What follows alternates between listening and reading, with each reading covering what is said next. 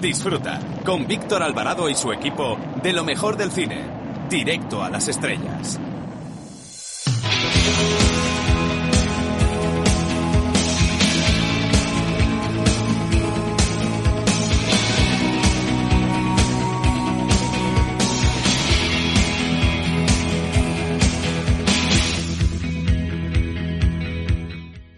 Eh, hola, soy Fernando Tejero y os mando un beso muy fuerte a todos los oyentes de, Directo a las Estrellas. Chao, se os quiere, chao.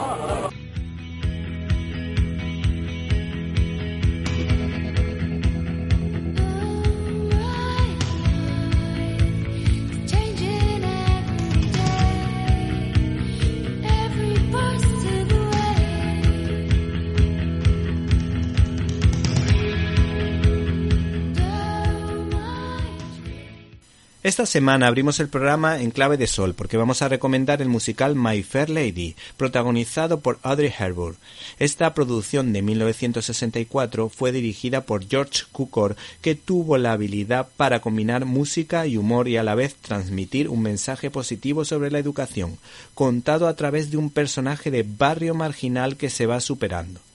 Si la actuación de Audrey Hepburn fue buena, el personaje de Red Harrison en el papel de profesor Henry Higgins fue de esos que marcan época. Si nunca has visto este musical, no puedes perderte My Fair Lady. No te arrepentirás.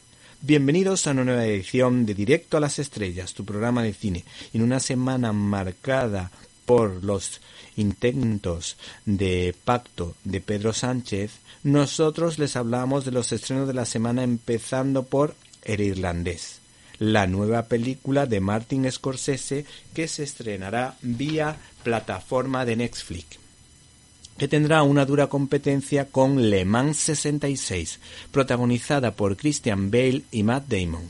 También se estrenan dos películas españolas como Madre y Si yo fuera rico, así como un impresionante documental del escritor José María Zavala que nos habla de los milagros del Padre Pío. Todo ello sin olvidar nuestras habituales secciones como Críticas en un Minuto, donde analizaremos los pormenores de los Rodríguez y el más allá. Y no puedes perderte nuestras habituales firmas y la entrevista que tendremos con todo un experto en Star Wars como Federico Gómez. Para comentarios, dudas y sugerencias puedes escribirnos a info arroba cinelibertad.com. Repito, info arroba cinelibertad.com. Y si no estuviste con nosotros en directo, o nos quieres escuchar en diferido, pues no puedes perderte nuestra página web www.cinelibertad.com donde puedes encontrar todos los contenidos relacionados con este programa y otras cosillas que quizá te puedan interesar. Así que no te olvides de www.cinelibertad.com. Hemos recibido un correo electrónico de Nacho de la Fuente que dice que se le ocurrió ir a ver Terminator 6, pero que le parece demasiado reiterativa y que le acabó cansando. Para comentarios, dudas y sugerencias, info arroba cinelibertad.com. Comenzamos.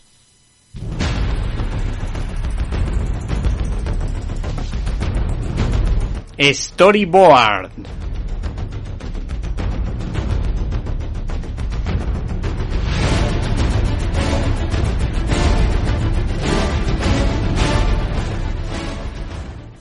El cómic que hoy les presentamos tiene un enfoque totalmente dramático, siendo su protagonista un personaje como el vigilante, el ojo que todo lo ve, que como recordarán los aficionados a los cómics de Marvel, responde al nombre de Watu, y que nunca llega a actuar, aunque eso sí, lo ve absolutamente todo, porque Watu era un extraterrestre que se encargaba de observar todo lo que ocurría en ese universo y las acciones de los superhéroes y cómo estos intentaban proteger al planeta Tierra. Este personaje fue creado por Stan Lee y Jack Kirby. Como dato curioso, más tarde Roy Thomas le dio más protagonismo en la serie ¿Qué pasaría si los personajes de Marvel se trasladasen a otra época o viviesen una situación diferente a la habitual. Pues bien, este notabilísimo cómic comienza con el asesinato del vigilante y se titula Pecado Original, ¿Quién ha matado al vigilante? editado lógicamente en España por Panini, cuyo guion fue escrito por tres manos de precisamente tres buenos guionistas como Jason Aaron, Ed Brubaker y Mark White, mientras que la mayoría de los dibujos correspondieron a Mike Deodato Jr. Pero les aconsejamos que estén pendientes de la galería de ilustraciones y que presten atención a dos dibujos a doble página que demuestran el gran dominio con el lápiz y la gran puesta en escena, o en este caso, de viñeta. Otro punto fuerte es lo bien que se mantiene la intriga junto a unos flashbacks que permiten entender la forma de ser del personaje Nick Furia, salpicado con algún que otro comentario. Por ejemplo, en una viñeta bastante simpática de este TVO en la que Logan dice lo siguiente: Yo ya he comido oso, Natasha, y ningún plantigrado del mundo está tan bueno como este entrecot. A lo que Natasha Romanov le responde de esta manera: ¿Cómo se nota que no has probado el oso ruso? Si lo hubieras comido, no serías tan retaco. Esta es la parte lógicamente cómica. La parte dramática, como hemos dicho, pues está en el personaje de Nick Furia. El título en cuestión hace referencia al pecado original. que- ¿Te está gustando este episodio?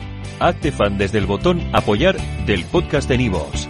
Elige tu aportación y podrás escuchar este y el resto de sus episodios extra. Además, ayudarás a su productor a seguir creando contenido con la misma pasión y dedicación.